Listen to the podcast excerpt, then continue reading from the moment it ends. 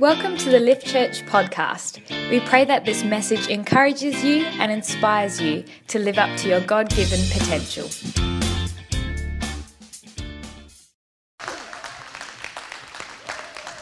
How are we this morning? That's good. Let's get myself set up. As Nate said, my name is Josh, and I'm going to bring the word this morning. Once I get myself set up.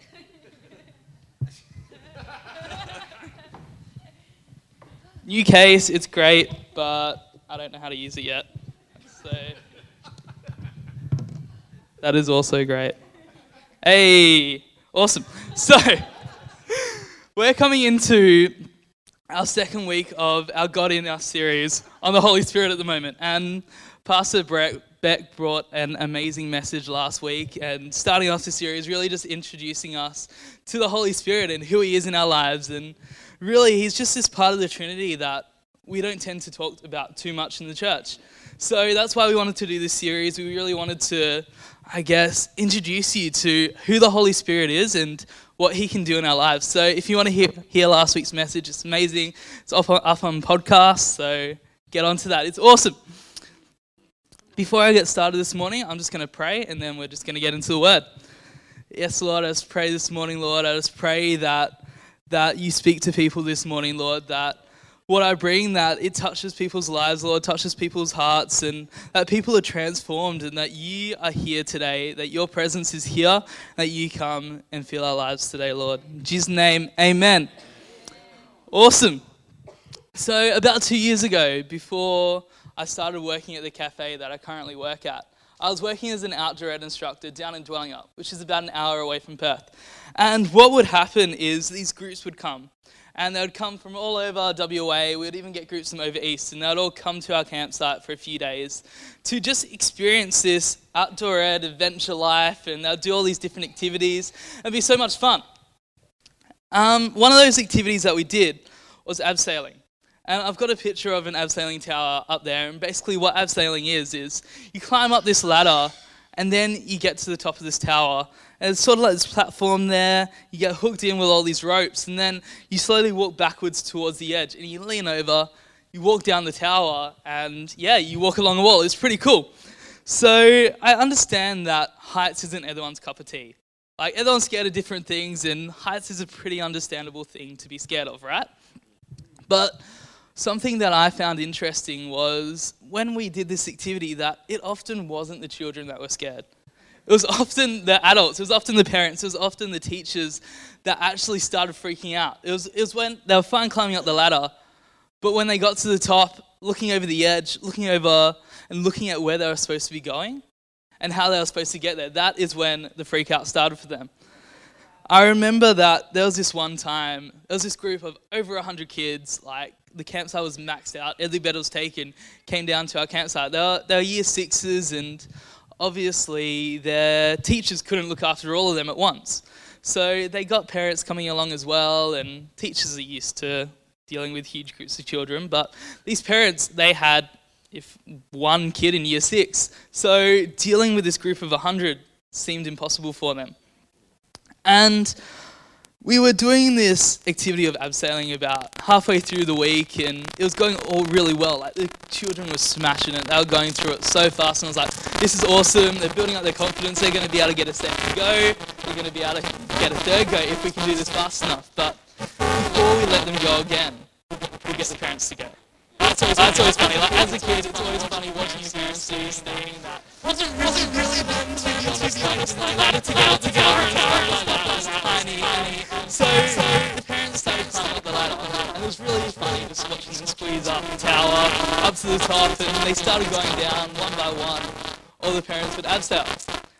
Got to this one parent, and he was a huge guy, and I, I don't mean that as an insult. Like he was built like a truck. Like he was a machine, right? And because he looked a bit different to all the other parents, it's like he built this relationship with all the kids. These kids were like, "Oh my gosh, this guy's awesome. I want to I want him to be my best mate." So there was this one dad and he had this whole posse of kids around him and then he came up the abseiling tower. He was a really manly man. He was like, "I'm going to do this. It's going to be awesome." Gets up to the top. I strap him in. He's all good to go. He's pretty confident. And then he walks over to the edge of the tower He walks over the edge of the tower. He looks over the edge. And I could just see in his eyes that he was not ready to do this. And was, he had all these kids that were cheering for him. He was, and really, they were building up his motivation. So he gets over the edge. He gets over the edge. His legs are hanging over the edge. His legs are in front of him. And then he stops. What a point to get to, right? He's halfway over the edge, probably like a meter down the wall. There's no chance of him coming back up now. He's frozen in place. And we started talking, a few minutes went by, and I realized that he wasn't going to get down by himself. There was no way that he was going to be able to keep walking by himself. And what happens is, when you get to this point, that the person actually has to let go of their rope. The person who's going down, they're controlling themselves, but if they want me to lower them down, they actually have to let go of the rope that's keeping them where they are. They have to let go of this rope that would get them down the bottom if they could do it by themselves, but they can't. So he had to let go. And yeah, he had to trust me, which would have been pretty scary. so it's not an easy feat for him. It's not like I can say, hey, let's just let go, go for it. But he actually has to take the step out and he actually has to trust me and let go. And this is what it can be like for us when we're walking in the power of the Holy Spirit. And we start this relationship with Jesus. We invite him into our heart, and it's amazing. But then as we lean over the edge, we start to try to do life by ourselves after we've given our hearts to Jesus and realize that we can't do it by ourselves anymore. We realize that we have to trust Him, that we have to trust Him to lead us. We have to trust Him to, to go in front of us so we can get into the full potential that God has for us. And we need to, yeah, we need to put this trust in the Holy Spirit to lead us and fulfill His role in our life. In John chapter 16, verse 7, Jesus is talking to his disciples and he says this He says, Nevertheless, I tell you the truth, it is to your advantage that I go away. For if I do not go away, the Helper will not come to you. But if I depart, I will send him to you. Now, in this verse, Jesus is talking about the Holy Spirit, and he gives him the title of Helper. And in the Greek, this word helper is translated to parakletos, which means one who is called alongside. And his disciples experience this calling alongside. They experience this indwelling of the Holy Spirit at Pentecost. And I just want to skip forward to that part of the story. In Acts chapter 2, verses 1 to 4, it says this When the day of Pentecost came, they were all together in one place. Suddenly, a sound like the blowing of a violent wind came from heaven and filled the whole house where they were sitting. They saw what seemed to be tongues of fire that separated and came to rest on each of them. All of them were filled with the Holy Spirit and began to speak in other tongues as the Spirit enabled them. This sounds amazing. It sounds powerful. And honestly, it sounds kind of scary because it, it would have been something that felt like they hadn't experienced before because they hadn't. Because this permanent indwelling of the Holy Spirit in our lives, it could only happen after Jesus sacrificed his life on the cross. This doesn't mean that the Holy Spirit didn't exist before that day, before the day of Pentecost. The Holy Spirit, he was alive and he was active, and we see this throughout the whole throughout the Old Testament. And at Pentecost, his role didn't change, but rather the, his availability and how frequently he could be active in our lives. That is what changed in that moment. There are so many examples of the Holy Spirit being active in the Old Testament, and there's examples of of people prophesying of supernatural leadership, supernatural teaching. And, but the first time the Bible actually talks about the Holy Spirit coming and um, filling someone was in Exodus chapter 31, verses 1 to 5. And it says this says, Then the Lord said to Moses, See, I have chosen Bezalel, son of Uri, the son of Hur, of the tribe of Judah, and I have filled him with the Spirit of God, with wisdom, with understanding with knowledge and with all kinds of skills, to make artistic designs for work in gold, silver, and bronze, to cut and set stones, to work in wood, and to engage in all kinds of crafts. I read this, and at first I'm like, this isn't the Holy Spirit I know. For me growing up, Holy Spirit didn't get talked about a huge amount, but when the Holy Spirit was talked about, he was talked about with all these other words like prophecy and speaking in tongues and spiritual gifts and supernatural healing and all these words that I didn't really understand when I was growing up. And the Holy Spirit, He does work in these areas, don't get me wrong. The Holy Spirit does work in these areas. But the thing about the Holy Spirit is he isn't about being showy. He isn't about putting on this big show that he's actually about transformation in our lives. So that's what his that's what's important to the Holy Spirit. The Holy Spirit doesn't care how showy it is for other people. The Holy Spirit really cares about how lives are being transformed. In my life, I've rarely got a job I've been qualified for. It's really weird. It's really weird. And I've never started a degree that really makes sense. And it's been really interesting. But looking back at it now, I can, I can see that if I was trying to accomplish those things that I stepped into quite sillily just by myself, there are so many times that things would have gone wrong and they just would have gone down to the toilet. When I graduated high school in 2015, I started this accounting degree at uni, right? And I was learning so much through it, but got to the stage that I was really bored. Like, I'm sorry if there's any accountants in this room, but accounting was really boring. So I was like, okay, no, I can't live my life doing this. I need to find something else to do. So, through prayer and sort of talking to God and stuff, I decided that I was going to switch to primary school teaching. And about the same time, I got my outdoor ed instructor job down in Dwellingup. And it was just, it was weird because I didn't have any experience in outdoor ed. I'd done it a bit in school, but somehow through a friend, I've got this job that I was leading everyone else on these activities that some of them I learned the day before I was leading them on. It was insane. now, I learned some amazing skills, skills in both these arenas. I learned all these practical, amazing skills as an outdoor ed instructor, and I relearned all the stuff I'd forgotten from school when I did teaching. It was amazing. But now I realize that as I walked in the Holy Spirit, that He was actually equipping me. Not just in those skills, those skills I learned from other people, but He was equipping me in all these different ways to fulfill these future roles that He had for me in glorifying Him. I was actually spending my days learning how to interact with young people and learning how to speak into their lives. Now, I'm no longer at uni doing teaching degree. I'm no longer working at this outdoor ed camp. But looking back at it, there was so much favor from God in there. And the Holy Spirit was really equipping me in that season and Was giving me these skills that I hadn't learnt and teaching me to use them. And now all these skills and knowledge that the Holy Spirit gave me, that I'm actually using them now at every time I interact with a teen at Lift Youth, I'm using them. And every time I walk into Lift Kids, I'm using those skills that the Holy Spirit gave me to hopefully impact their lives. And for Bezalel, this imparting of wisdom, these understanding, these skills, they enabled, they enabled him to transform his life, but also the lives of those around him. Uh, Bezalel used these skills that God had given him to build the tabernacle, which was like this tent type thing that traveled around with their community, but actually hosted the presence of God. That that is where the community went to meet with God. So that was really something that he used his skills that the Holy Spirit had given him to really transform the lives of those around him. And that's awesome, and it's amazing that the Holy Spirit can have that power in our lives. But for him to be able to be active in our lives, for Him to be able to fulfill His role to bring that transformation, we first need to learn how to trust Him.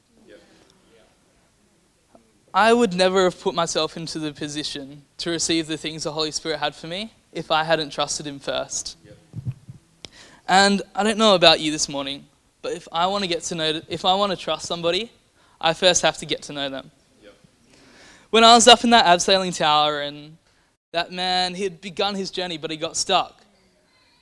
It wasn't just a thing of him letting go and me letting him down the tower, but if I wanted to play my role in that situation, if I wanted to be active in that situation and do my job, then he actually had to let go and trust me. He had to actually trust me to fulfill my role.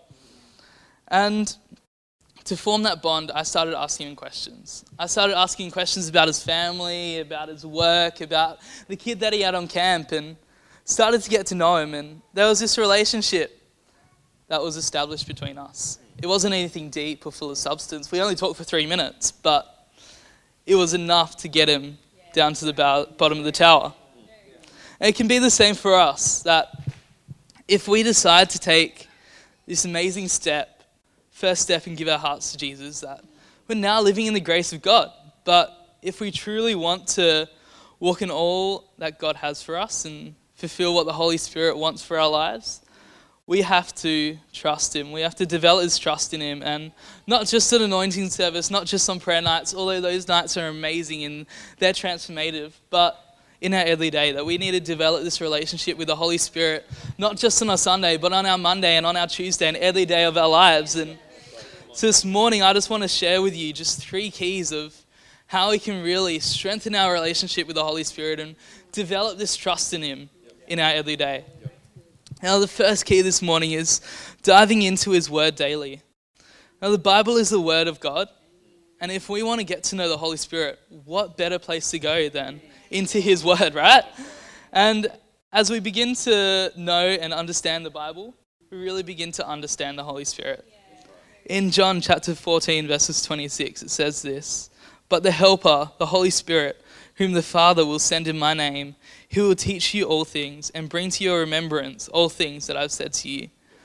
But this can only happen if we're reading His Word in the first place. That if we make reading our Bible a daily discipline, daily we'll grow in our understanding of the Holy Spirit, and through this we'll be, begin to trust Him more. And it doesn't have to look like opening our Bible to a random page and hoping God talks to us. I've done that before, it does not work for me. It might work for someone else in this room, but it does not work for me. A great tool that we can use to really to really develop our Bible reading life and really develop that relationship with the Holy Spirit is there's Bible plans that these on on your phone you can get these Bible plans that really they don't just dive into the word but they also have this discussion and this devotion afterwards that really helps you pull apart his word and really understand it so it's not just words on the page but it's, it's God breathed, that it actually has this power to transform our lives. And the second key this morning for getting to know the Holy Spirit is to spend time with Him. Whenever I meet someone new and I want to get to know them, I don't just sit in the corner and hope that all this knowledge about them just comes to me somehow. I need to have a conversation with Him. I need to talk to them. I need to get to know them. And it's the same with the Holy Spirit. That we need to have a conversation with Him daily if we want to get to know Him. And this can be as easy as when we wake up in the morning, just setting aside five minutes just to talk to the Holy Spirit. And just like any conversation, if we're talking the whole time and the other person isn't able to speak at all, we're not going to get to know them at all. They're going to get to know us amazingly, but we won't know them at all, and they probably won't like us at the end of it. So the Holy Spirit will still like you at the end of it, regardless. But we really need to sometimes just sit and wait and wait for the Holy Spirit to speak to us, to have that two sided conversation with Him and really get to know Him. And the third key this morning for getting to know the Holy Spirit is to desire Him. And whilst prayer and reading our Bible, they're amazing, they're life changing disciplines, and they can truly help us get to know and get to trust the Holy Spirit. If we seek after the person of the Holy Spirit and we trust and we thirst for Him, He'll be able to move in our lives. In John chapter 7, verses 37 to 39, it says this. It says, On the last and greatest day of the festival, Jesus stood and said in a loud voice, Let anyone who is thirsty come to me and drink. Whoever believes in me, as scripture had said, has said, Rivers of living water will flow from within them. By this he meant the Spirit, whom those who believed in him were later to receive. Up to that time, the Spirit had not been given, since Jesus had not yet been glorified. Now, the Holy Spirit is waiting and he's wanting to be active in our lives, but there needs to be this want in our hearts. That we need to bring our place, ourselves, to the place of readiness. That we need to be, we have, need to have this readiness for the Holy Spirit to work in our lives to let go of that rope that we've been grasping onto and to seek out the Holy Spirit and be ready to walk in this relationship, to move in this relationship that brings transformative power into our life and into our circumstances and into the lives of those around us. Now, if the band could just come up this morning and if we can action these steps in our lives, we can really begin to trust the Holy Spirit we can really give him the opportunity to, to fulfill his role in our life as the helper and bring this transformation in our life. So if you are trusting the Holy Spirit this morning, if you start building this relationship, that it's not something that you just get to and you're done, but it's something that we're constantly working on. There's this relationship that we're constantly building and constantly going through. And if we can put in this effort to really get to know the Holy Spirit, then I know that He can release us into the potential that He has for us, that He can call you out into the greatness that He has planned for you and, and really lead you to the place that God has promised for your life this morning. Now, I'm just going to pray for everyone and then just going to hand back over to Pastor Nate. Yes, Lord, I just pray this morning, I just pray that, that you're speaking to people today, Lord, that I just pray that you're coming into people's hearts, Lord, and transforming their lives, Lord. And I pray that as we seek after this relationship with you, as we seek out to, to know you on a deeper level, Lord, I pray that we just develop this trust with you, this trust for you to be able to just transform our lives, just take hold and, and walk beside us as we walk this, this adventure we call life, Lord. And all this I pray in your name. Amen. Thank you for tuning in today. If you would like to find out more about Lift, check out our website at theliftchurch.com.au.